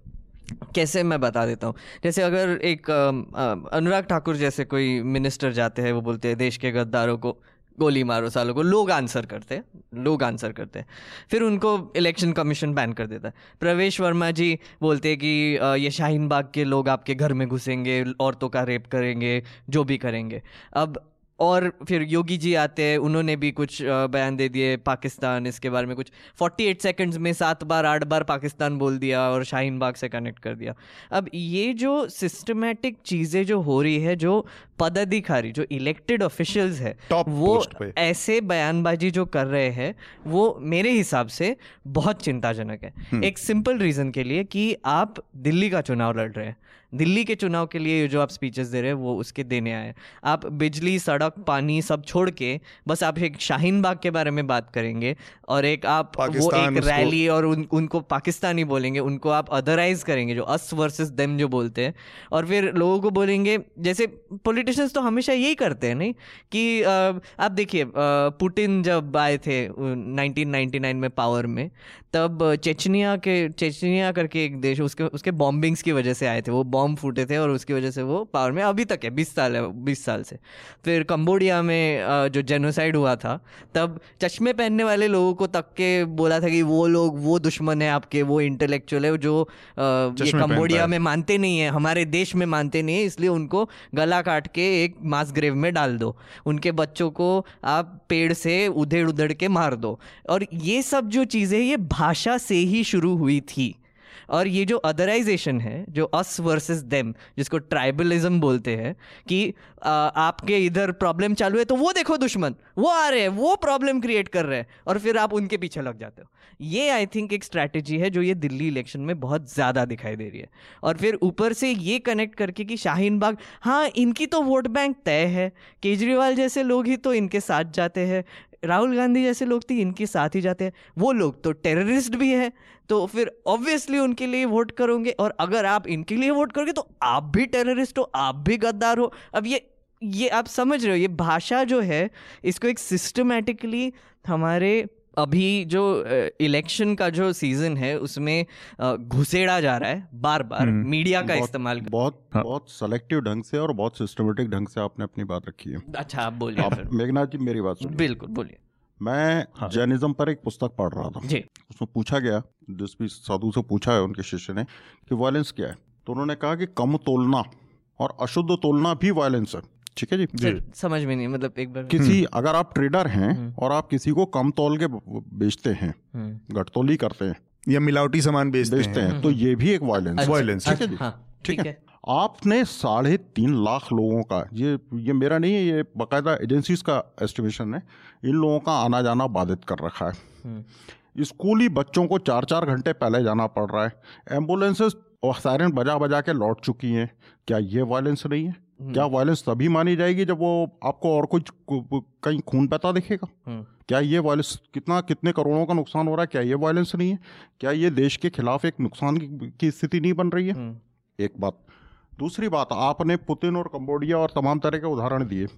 आप मुझे ये बताएं कि जब जेएनयू में नारे लग रहे थे, हम क्या चाहें आज़ादी, इंशाअल्लाह इंशाअल्लाह भारत तेरे टुकड़े होंगे, तब वो उसमें कोई आपको आपत्ति नहीं लगी?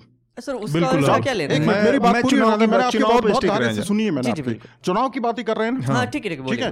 चौकीदार चोर है नारा लगाया गया, क्या न्यूज लॉन्ड्री ने, आल्ट न्यूज ने, एक्सवाईजेड और किसी न्यूज ने एक भी बार पूछा कि आप किस आधार पे कह रहे हैं चौकीदार? नहीं तो हम हम क्या कांग्रेस के प्रवक्ता है न्यूज लॉन्ड्री की जाके राहुल गांधी को बताएगा आप ये बोलिए मत बोलिए? नहीं, जो आप क्वेश्चन कर रहे हैं प्रधानमंत्री से जवाब, प्रधानमंत्री तो हमारा किससे जवाब दे ही है, क्योंकि हम पूरे देश के प्रधानमंत्री चुन के बैठा है। एग्जैक्टली पॉइंट है कि हमारा नैरेटिव सेलेक्टिव होना चाहिए और उस पर कभी किसी को आपत्ति भी नहीं करनी चाहिए, है ना? ये ये फंडामेंटल आपका सवाल ये है। रही बात के आपत्तिजनक भाषा है, कौन सी भाषा आपत्तिजनक लग रही है आपको? कि देश के गद्दारों को गोली मारो सालों को, केजरीवाल टेररिस्ट है, आतंकवादी है, शाहीन बाग के लोग पाकिस्तान से आए हैं, उनको पाकिस्तान प्रोत्साहित कर रहा है, वो पैसे लेके बैठे हैं। भाषण आपने पढ़ा, शर्जील इमाम बिल्कुल गलत है, बिल्कुल गलत है। से बात थोड़ी ना खत्म हो जाती, क्या क्या करें? प्रतिरोध भी ना करें तो करेंगे। शर्जील इमाम की बात बहुत गलत थी, उसने ये बोलना नहीं चाहिए, गलत है। अब क्या तो इससे क्या स... मैं बोल रहा हूं, आप कह दीजिए ऐसा नहीं बोलना चाहिए था। नहीं, प्रकाश जावड़ेकर ने जो कहा वो सही था। क्या प्रकाश जावड़ेकर उन्होंने कहा कि ये आतंकवादी है, आतंकवादी है, यही बहुत सही बात कही आपने, है ना? अब इस देश में, अब मैं यहाँ साफ कर दूं कि भगत सिंह ने ऑन रिकॉर्ड सबसे पहले कोर्ट में कहा था मैं अनार्किस्ट हूँ, तो आप एनार्किस्ट को इक्वेट इक्वल टू टेररिस्ट अगर कहते हैं तो आपको पहले अपना स्टैंड प्रकाश जावड़ेकर को और इस सरकार को तय करना पड़ेगा कि अगर उसका यही dictionary anarchist equal to terrorist तो उसको तय करना पड़ेगा कि भगत सिंह क्या थे। जी दिक्कत हो जाएगी इसलिए कि भगत सिंह ने ये बात विज विज अंग्रेज सरकार कही थी, आजाद अच्छा, देश में नहीं कही थी। अरे भाई, तो लोकतंत्र में सरकार एक सत्ता है और दूसरा उसके उसके लोकतांत्रिक आजादी की लड़ाई लड़ रहे थे, वो कोई अनार्की और कानून की लड़ाई नहीं लड़ रहे थे। तो एनार्किस्ट तो जब जब एक मुट्ठी नमक उठाया गया था तो अनार्किस्ट तो महात्मा गांधी भी हुए, हाँ। वो इसका अर्थ ये थोड़ी ना हो रहा है मैदान में विरोध करके अरविंद केजरीवाल अनार्किस्ट हो गए। नहीं, उन्होंने घोषित तौर पे कहा। एक मिनट, मैं मेरे को ये बात ये क्लियर करनी होगी, इस तरह से नहीं होगा। आप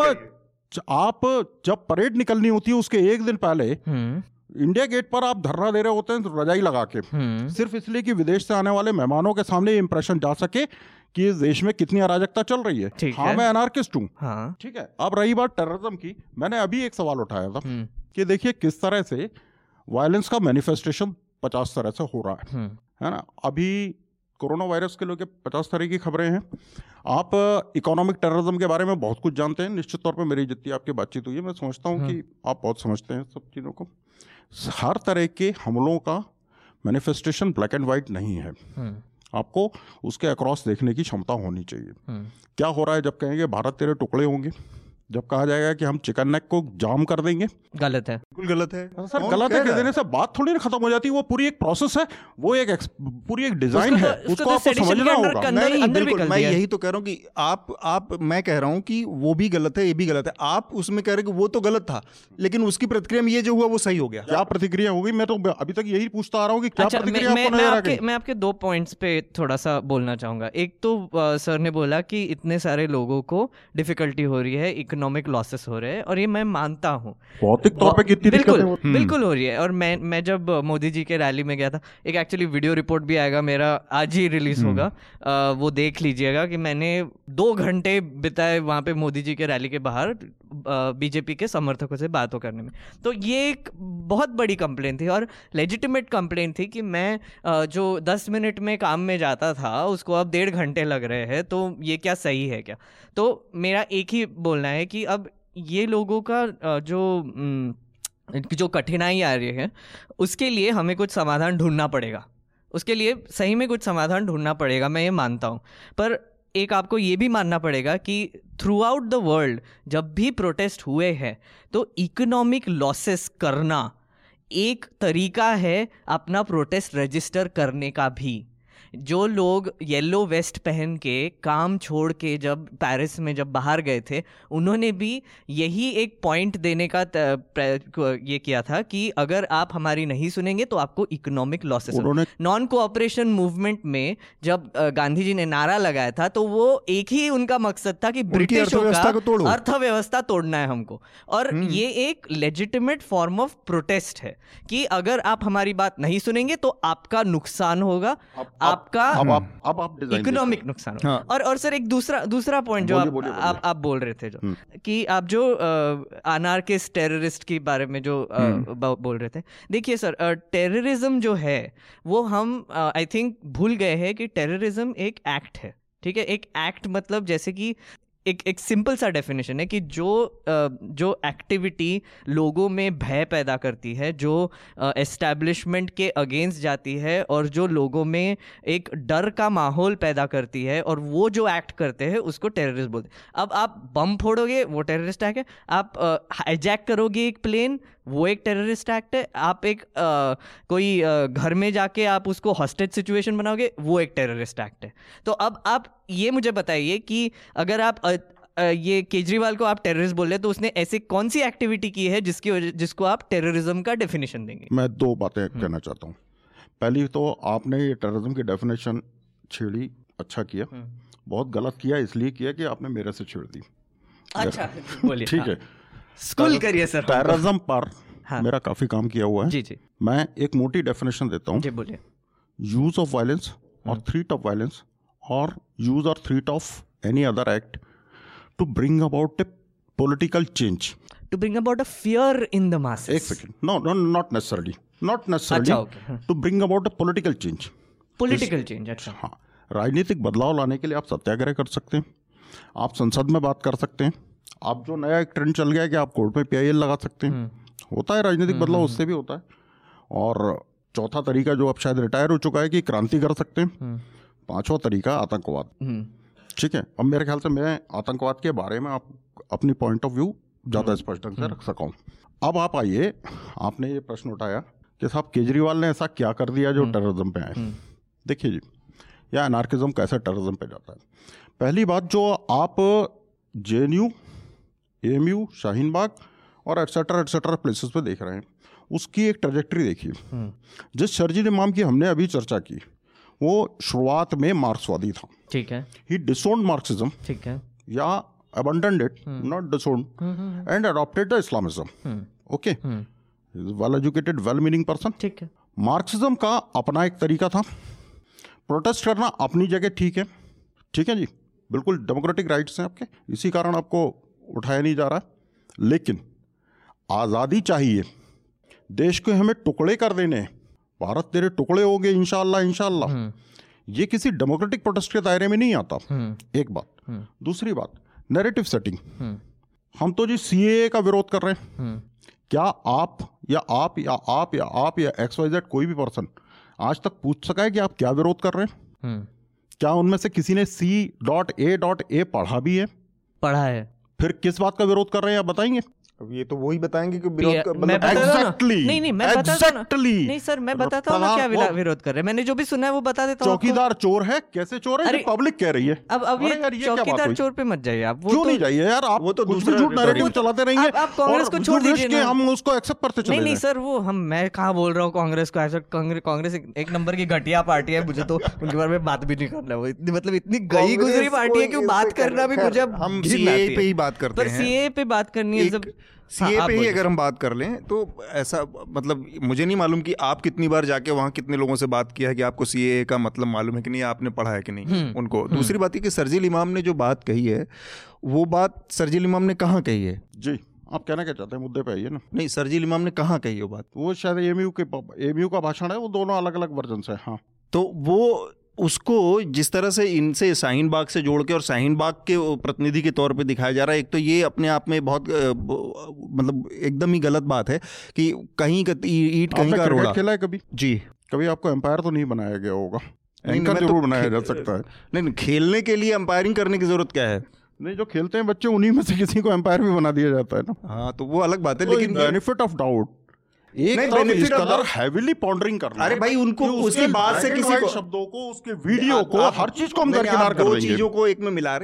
स्पष्ट करना जरूरी है कि एक तो वो शाहीन बाग का बयान नहीं है, दूसरे उनका उसका जो बयान है वो गलत है। मेन ऑर्गेनाइजर वो है या नहीं? नहीं है, नहीं है, नहीं है। इसीलिए मैं कह रहा हूँ कि वो वहाँ की बात नहीं, आप दो चीजों को घालमेल कर रहे हैं। कैसे नहीं है भाई, मुझे बताइए। नहीं है, मैं कह रहा हूँ। और आपको मैं ऑन रिकॉर्ड, आप किसी दिन जब चाहें, आपके पास दस मिनट का समय हो, मैं और आप चलेंगे और मैं वहाँ बता दूंगा कि मिलवा दूंगा लोगों से। और जो ऑन रिकॉर्ड वहाँ पे आपको कोई भी एक आदमी अगर आप वहाँ पे मिल जाएगी जो कहे कि सरजील इमाम उसका ऑर्गेनाइजर है, जबरदस्ती आप लोग, यही तो कहानी बढ़ाई जा रही है। इसीलिए मैं ये कहानी पूछ रहा हूँ आपसे। आतंकवाद वाली बात, पंजाब में प्रचार करने गए, मोगा में किसके घर ठहरे थे आप? मतलब कौन? अरविंद केजरीवाल। अरविंद केजरीवाल, हाँ हाँ सर जी, और युग पुरुष और जो भी कुछ है वो किसके घर ठहरे थे?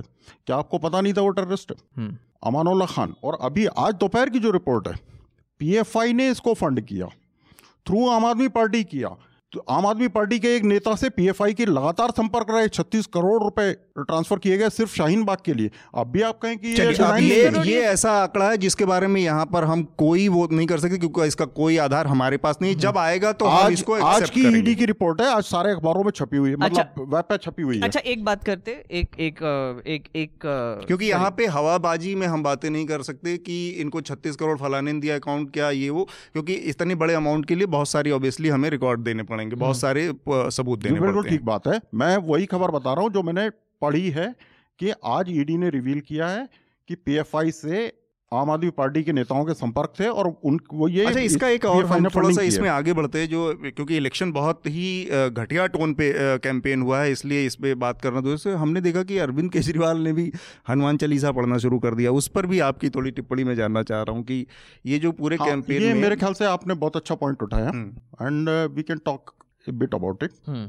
आपने बिल्कुल, जब हमारा बातचीत शुरू हो रही थी तब आपने कहा था कि हम फेक न्यूज़ और इस तरह की बातें करेंगे, इसके बारे में भी थोड़ा बहुत जी गहराई से देखें। एक, एक आपको एक करेक्शन कर लेता हूँ, अभी कर लेता हूँ। ये जो पीएफआई का पढ़ रहे, sources in the Directorate have told India today that P F I has failed to explain certain transactions, including the source of funds. There have been allegations that the money received by the P F I in certain bank accounts was used to fund anti-C A A protest. आप आपने क्या search किया है? मैंने P F I, अब भी आज की स्टोरी देख रहा हूँ मैं सर। आप P F I, P F I, A A P, E D इस तरह से सर्च करिए। सर मैं मैं बस मैं मेरा पॉइंट यही था कि आप, एक करेक्शन हाँ, जो हाँ, बोल रहे थे आप हाँ, कि ये एक एलिगेशन है, इलेक्टर ईडी अभी इसकी जांच कर रही है। तो आपने जो बोला कि छत्तीस करोड़ रुपए इनको दे दिए हैं, अब नहीं, ये नहीं बोल सकते। ये ईडी का ही मैंने खबर जो पढ़ी वो मैं बता रहा हूं, ये हम बोल नहीं सकते अभी। मैं वही बोल रहा हूं, आप बोलिए आगे। अब फेक न्यूज़ वाली जो बात, फेक न्यूज़ पे अरविंद केजरीवाल और हनुमान चालीसा। हाँ हनुमान चालीसा, अरविंद केजरीवाल से बात शुरू हो रही थी, मैंने फेक न्यूज़ की बात कही। फेक न्यूज़ की एक बाढ़ आई हुई थी काफ़ी समय तक, जो उन्नीस के पहले पीक पर पहुंच गई, उन्नीस के बाद सडनली उसमें लाल आया। अभी आप चूंकि सोशल मीडिया से ही, आप तो सोशल मीडिया के संपादक हैं और आपका पॉडकास्ट होता है, तो मेरे ख्याल से आप फेमिलियर होंगे। शायद चार पाँच दिन के पहले ही मार्क जुकरबर्ग ने साफ कहा कि जो डीप फेक नाम की बीमारी है, इसका इलाज फेसबुक के पास नहीं है। ठीक है, you are familiar with deep fake. Deep fake deep fake में क्या होता है कि सारे घटनाएं, सारे सबूत, सारे नैरेटिव, सब ये ऐसा लगेगा कि हाँ ये तो बिल्कुल ही सही है, इसको आंख बंद करके विश्वास कर लेना चाहिए। मैं, अच्छा आप बोलिए, फिर मैं बताता हूं डीप फेक क्या है एग्जैक्टली। हाँ, महीनों बीत जाते हैं, जब वो पुल के नीचे से सारा पानी बह जाता है, तब आपको पता चलता है कि यार वो तो फर्जी न्यूज़ थी, जैसा कठुआ केस में हुआ। अब आपको सारे दत्तात्रेय गोत्र भी दिख जाएंगे, दिखे सारे, आपको हनुमान चालीसा पढ़ते लोग दिख जाएंगे। ये वे लोग हैं जिन्होंने प्रैक्टिकली क्या किया है, व्यवहारिक तौर पे क्या किया है, जनता के लिए सामने क्या पेश किया है, इसमें एक डीप फेक वाली स्थिति बन रही है। आखिरी टिप्पणी। हाँ, हाँ, मैं, मैं, मैं, अच्छा मैं, ये बहुत इंटरेस्टिंग है एक्चुअली। हाँ। अच्छा मैं बता दूं कि डीप फेक क्या है पहले, ठीक है। डीप फेक जो है वो एक टेक्नोलॉजी है जिसका एक्चुअली कोई इलाज नहीं है। इससे क्या होता है कि आर्टिफिशियल इंटेलिजेंस यूज़ करके uh, उसको बहुत सारे एक पर्सन के फ़ोटोज़ फीड करके अलग अलग रिएक्शंस देते हुए अलग अलग सिचुएशंस में वो एक एल्गोरिदम बन जाता है, जो आप ऐसे एक वीडियो बना सकते हैं कि वो आदमी कुछ भी बोल सकता है। जैसे ओबामा के नाम से कुछ भी बुलवा दिया और कि वो असली में ओबामा ने कुछ बोला है और कुछ ऐसे गंदे गंदे स्टेटमेंट दिए हैं। अब मैं बोल रहा हूँ, एक सेकंड सर प्लीज़, बिल्कुल। ये जो है ये डीप फेक है। आर्टिफिशियल इंटेलिजेंस का इस्तेमाल करके ऐसे वीडियो बनाए जाते हैं, जो एक बहुत नई टेक्नोलॉजी है जो डार्क वेब पे बहुत इस्तेमाल हो रही है पॉन के लिए। ठीक है, अब सर जो बोल रहे हैं इसको इन्होंने हनुमान चालीसा के साथ कनेक्ट कर दिया, तो मतलब ये है कि अभी अरविंद केजरीवाल जो बड़े स्टेज पे जाके हनुमान के चालीसा बोलते हैं, तो सर अभी डीप फेक क्यों लेके आए पता नहीं, क्योंकि मे बी इनको ये बोलने का अर्थ है कि वो वीडियो फेक था। मेरा अर्थ ये है, एक फेक इंप्रेशन क्रिएट करने की ऐसी कोशिश करना जिस पर अविश्वास करना किसी के लिए आसान ना हो। पर सर ये डीप फेक का क्या लेना देना है उससे? मैं, मैं वही बोल मैं, रहा हूँ। मैं इसको मीडिया कह रहे कि पांच महीने बाद ऐसी चीजें सामने आ सकती हैं, इनका एक आकलन है, इसका एक स्पेकुलेशन। चार पांच महीने लग जाएंगे। जैसे जैसे ये स्पेकुलेशन है। सेकंड जो गोलीबारी हुई उसके बारे में इमीडिएटली मीडिया का एक सेक्शन, मैं नहीं कह रहा कि आप ही चल बैठा अपने हिसाब से अपना नैरेटिव लेके। हाँ, मतलब रिपब्लिक जैसे लोग वो जो बोल रहे थे कि हाँ शाहीन बाग के लोग प्रोटेस्ट कर रहे हैं, फिर उसमें ऐड भी ले रहे हैं। जब जब जब सारे भेद सामने आने लगे तब रिपब्लिक में फिर साइलेंट आ गए। नहीं नहीं, तो रा, रात को डिबेट में फिर से उसने बोल दिया कि माफी भी तो नहीं मांगी उसने, एग्जैक्टली नहीं मांगी। उसने बोला कि हाँ प्रोवोक किया था, फिर मतलब शाहीन बाग की प्रोवोकेशन की वजह से उसने ये कह रहा हूं कि ये ऐसी बहस है जो उसका आम आदमी पार्टी के साथ लिंकेज सामने आया। उसके जी इसमें एक बहुत सिंपल सी बात है कि आप आम आदमी पार्टी से हो, आप कांग्रेस से हो, आप किसी भी पार्टी से हो, मामला ये है कि गोली चलाई है तुमने, तुम्हारी इसके लिए निंदा होनी चाहिए। और गोली चलाने की मानसिकता तक तुमको किसने पहुंचाया है उस सोर्स की बात करनी चाहिए कि इस देश में सिर्फ हिंदुओं की चलेगी ये कह के गोली चलाना समथिंग वेरी प्रॉब्लमेटिक। इसकी इस इस पर बात होनी चाहिए, बहुत प्रॉब्लमेटिक है। लेकिन दिक्कत यह है कि अगर किसी में किसी ने चाबी भरी है उससे ऐसा करने को कहा है, और चूंकि होता है हमेशा क्योंकि फोटोग्राफ सामने आए हैं सर, क्योंकि फोटोग्राफ सामने आए हैं सर। आपने बोला बिल्कुल ये गलत है, फुल स्टॉप। अब लेकिन क्यों जोड़ देते हो सर? बहुत सेलेक्टिव है सर, मजा आ गया। लेकिन मुझे लग रहा है कि आपसे मिलकर आनंद आ गया, इतना सिलेक्शन मजा आ गया। तो मैं अपने हम लोग आखिरी उस पे हैं, समय की भी वो सीमा हमारी ख़त्म हो रही है। उससे पहले हम मैं चाहूँगा कि मेघनाथ हमारे पिछले कुछ जो श्रोता और दर्शक थे उनके कुछ टिप्पणियाँ पढ़ेंगे और उसके बाद फिर हम रिकमेंडेशन का राउंड लेंगे। आ, लास्ट लास्ट एपिसोड में सर हमने एक हर्षवर्धन नाम के पत्रकार को बुलाया था, हर्षवर्धन त्रिपाठी नाम के पत्रकार को बुलाया था, तो काफ़ी लोगों की टिप्पणी आई है कि एक्चुअली थोड़ा सा गर्मा गर्मी हो गई थी उसमें, और आज जैसे भी वैसे थोड़ा सा हाँ। गर्मा गर्मी होती है कभी कभी, तो लोगों ने बोला हाथ मिला लेते हैं जैसे आपने आज मिला लिया, तो लोगों ने बोला कि ऐसे लोगों को क्यों बुलाते हो। तो काफ़ी लोगों ने पूछा है कि ऐसे लोगों को क्यों बुलाते हो, ये घटिया है, ये ये है। और मैं सर मैं बोलना चाहूँगा कि देखिए हमने बुलाया है क्योंकि आ, कुछ हद तक हम इनकी रिस्पेक्ट भी करते हैं और कुछ हद तक इनको भी उनके पर्सपेक्टिव रखने की आज़ादी है और हमको सुनना चाहिए। और आपको भी सुनना चाहिए कि इनके क्या कहना है। अभी सोवियत पर मैं भी, मैं भी नहीं हुआ है, अभी थोड़ी बात मैं भी छोटी सी बस टिप्पणी करना चाहता हूं कि ये ज़रूरी नहीं कि आप, मैं या कोई किसी से पूरी तरह से सहमत हो, लेकिन ये तय है कि दो तीन बहुत साफ साफ एक वैचारिक वो हैं, वो पत्रकारिता में भी हैं, वामपंथी, दक्षिणपंथी, सेंट्रिस्ट, ये तो इस तरह की चीज़ें, लेकिन सबको एक साथ मंच पे बिठा के और सबकी बातें सामने रखना बहुत ज़रूरी है। और किसी को क्यों बुलाया गया, नहीं बुलाना चाहिए, ये थोड़ा सा उसी तरह का पर्सपेक्टिव हो गया या उसी तरह की राय हो गई कि आप भी दूसरे के विचारों को लेकर उतने ही संकीर्ण या उतने ही बंधे हुए हैं। तो मैंने एक एक बस कमेंट पढ़ लेता हूँ, रविंद्र जी है जो उन्होंने एक्चुअली बहुत लोगों को आंसर दिया है कि uh, मैं इंग्लिश में पढ़ लेता हूँ। Please don't abuse guys, he is also having a point of view, doesn't matter how narrow it is, we need to counter it with logic, not abuse, and to counter we need to understand their views, why they think like that. Without discussion that cannot happen. Exactly. Democratic discussion should be encouraged unlike the present government is functioning. मैं यही बात कह रहा था कि सबके विचारों को सामने लाना चाहिए, यही बात मैं कह रहा था। मैं मैं चूंकि मैंने तीस वर्ष मीडिया में बिताए जी, इसलिए मेरा अपना जो मानना है जी, और अगर पत्रकारिता का कोई स्टूडेंट इस समय इस कार्यक्रम को सुन रहा हो तो वो भी ध्यान दे ले। हर मीडिया हाउस की, हर पब्लिकेशन की अपनी एक पर्सनालिटी होती है जी, उसकी एक पर्टिकुलर एज ग्रुप होती है, एक इनकम ग्रुप होती है, एक सोशल ग्रुप होता है, एक जेंडर ग्रुप होता है, एक आइडियोलॉजिकल ग्रुप होता है। तो नॉर्मली हर व्यक्ति अपने कुनबे में ज़्यादा कंफर्टेबल फील करता है, अपने गाँव में ज़्यादा कंफर्टेबल फील करता है। अगर आपके पास एक ही तरह के कमेंट ज़्यादा आते हैं और आप उससे संतुष्ट हैं तो well and good, within your prerogatives, right. लेकिन अगर आप उसके बियॉन्ड एक्सपांड करना चाहते हैं तो आपको उस पर विचार करना चाहिए। जी बिल्कुल, एकदम सही, मैं बिल्कुल सहमत हूँ सर से। और जो तो ऐसे काफ़ी कमेंट्स आए हैं और काफ़ी लोगों को एक्चुअली अच्छा लग रहा है कि हम आप अब, अब ये डिस्कशन यूट्यूब पे भी डाल रहे हैं तो ये भी डिस्कशन यूट्यूब पे जाएगा।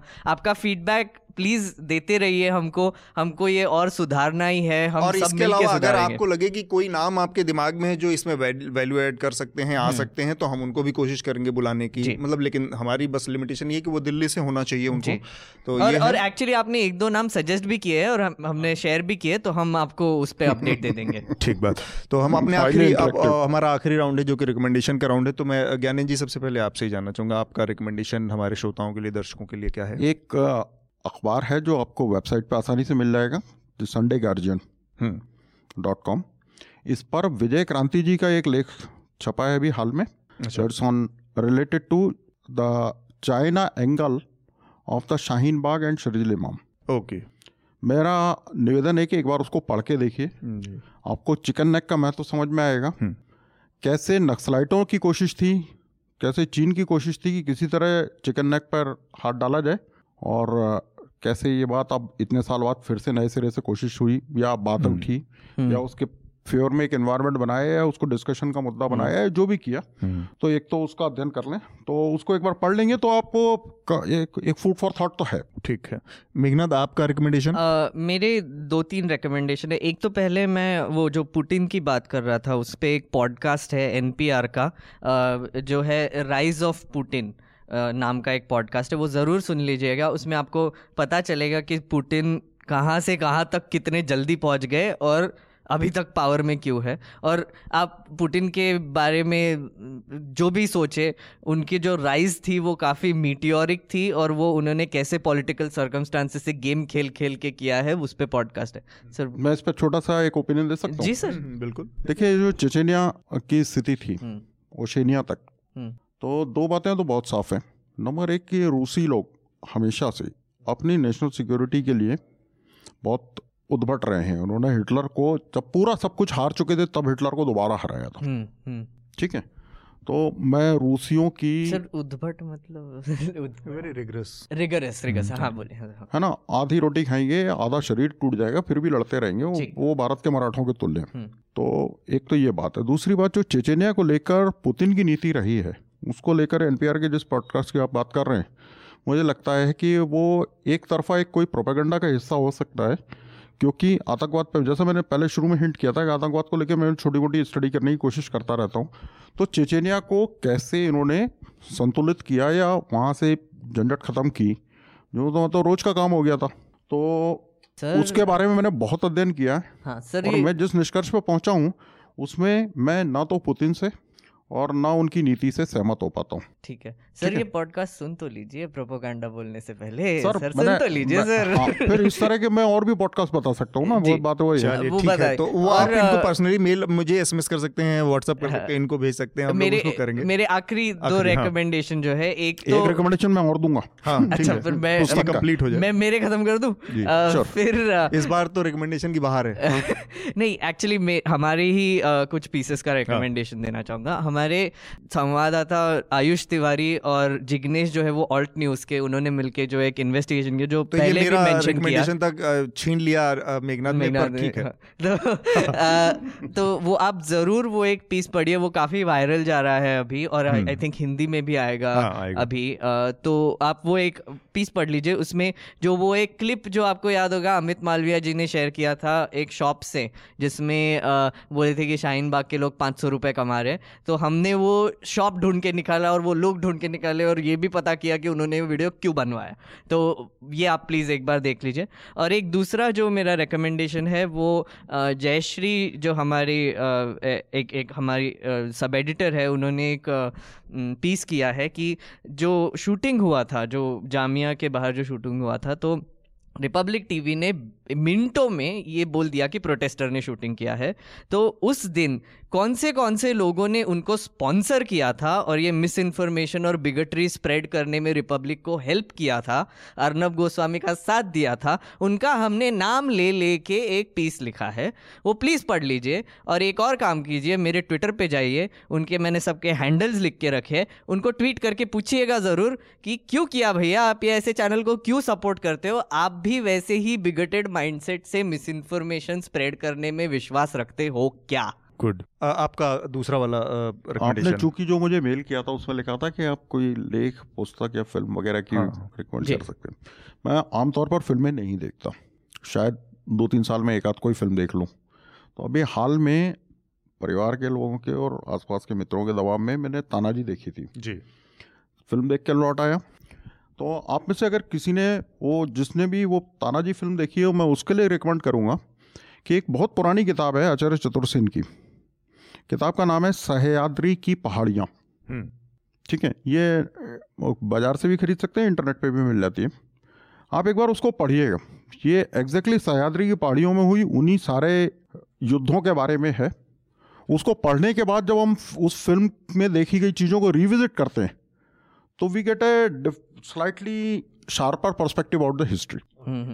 ठीक बात है सर। uh, मेरा दो रिकमेंडेशन है, एक तो अभी, जो अभी uh, मेघनाथ ने बताया कि uh, जो आयुष तिवारी और ऑल्ट न्यूज़ और न्यूज़ लॉन्ड्री ने मिलकर इन्वेस्टिगेशन किया है कि किस तरह से वो जो वीडियो uh, वायरल किया गया जिसमें ये बता एक दो लोग बोल रहे हैं कि uh, शाहीन बाग में पाँच पाँच सौ रुपये लेकर औरतें uh, प्रदर्शन कर रही हैं, उसका क्या सच है और किस तरह से वो शाहीन बाग से बहुत दूर आठ नौ किलोमीटर दूर एक दूसरी जगह पर रिकॉर्ड किया गया, एक ऐसी दुकान में रिकॉर्ड किया गया जिसको वहाँ के बारे में कुछ पता भी नहीं था। एक तरह से स्पॉन्सर्ड, एक क्रिएटेड वो था और उसको स्टिंग ऑपरेशन के रूप में चलाया गया, बढ़ाया गया। तो एक तो ये, और दूसरा रिकमेंडेशन है आज थर्सडे को जब हम ये रिकॉर्ड कर रहे हैं पॉडकास्ट, तो एक आज के अखबारों में ज़्यादातर एक विज्ञापन छपा है जिसमें प्रधानमंत्री नरेंद्र मोदी को बधाई देते हुए एक पूरा विज्ञापन छपा है एक एक पेज का, और उसमें उनको बधाई दी गई राम मंदिर ट्रस्ट बनाने के लिए। तो एक तरह से वो पूरा विज्ञापन अपना अपना एक न्यूट्रल वो देता है, संदेश देता है कि वो किसी से जुड़ा नहीं है, किसी ने प्रधानमंत्री को सिर्फ बधाइयाँ दी हैं। लेकिन उस विज्ञापन के पीछे कौन लोग हैं, किस तरह से दिल्ली के ही इर्द गिर्द वो विज्ञापन केवल छापा गया क्योंकि दिल्ली में चुनाव हो रहे हैं और बाकी कहीं नहीं, वो विज्ञापन दिल्ली में ही क्यों छपे और कौन लोग उसको छपवाने वाले, ये एक इन्वेस्टिगेशन है जिसको हम आप पढ़ें और देखें कि किस तरह से चुनाव जो है वो उसमें चुनाव आयोग के आचार संहिता की धज्जियाँ उड़ाई जा रही हैं अलग अलग तरीक़ों से। आप लोग चर्चा में शामिल हुए, आप लोगों को बहुत बहुत शुक्रिया। और चर्चा समाप्त करने से पहले आप लोगों से एक अपील जो हम हमेशा करते हैं कि न्यूज़ लॉन्ड्री को सब्सक्राइब करें, क्योंकि आपके समर्थन से जो मीडिया खड़ा होगा वो आपकी बात करेगा और किसी भी तरह के कॉरपोरेशन या फिर राजनीति के दबाव से भी मुक्त रहेगा। और न्यूज़ लॉन्ड्री को सब्सक्राइब करें और गर्व से कहें कि आपके खर्च पर आज़ाद हैं खबरें। सर एक बस लास्ट एक कमेंट था जो डोनाल्ड कोस्टांजो ने दिया था कि हमारा इतना लंबा पॉडकास्ट है तो फिर हम उसको सेपरेट करके डिस्कशन वाइज अगर हम डालेंगे तो आपको आसानी होगी। तो अगले एपिसोड से यूट्यूब के डिस्क्रिप्शन में हम एक्चुअली टाइम कोड डालेंगे कि कहाँ से कौन सा डिस्कशन शुरू हुआ। तो बजट का जहाँ पे आज डिस्कशन खत्म हुआ वहाँ से दूसरा टाइम कोड शुरू होगा। अगर आपको बस दिल्ली इलेक्शन के बारे में सुनना है तो वो सुन लीजिए, अगर केजरीवाल के बारे में सुनना है तो वो सुन लीजिए, और जरूर सब्सक्राइब कीजिए और सुनने के लिए धन्यवाद। न्यूज लॉन्ड्री के सभी पॉडकास्ट टिचर, आईट्यूज और दूसरे पॉडकास्ट प्लेटफॉर्म पे उपलब्ध हैं। खबरों को विज्ञापन के दबाव से आजाद रखें, न्यूज लॉन्ड्री को सब्सक्राइब करें।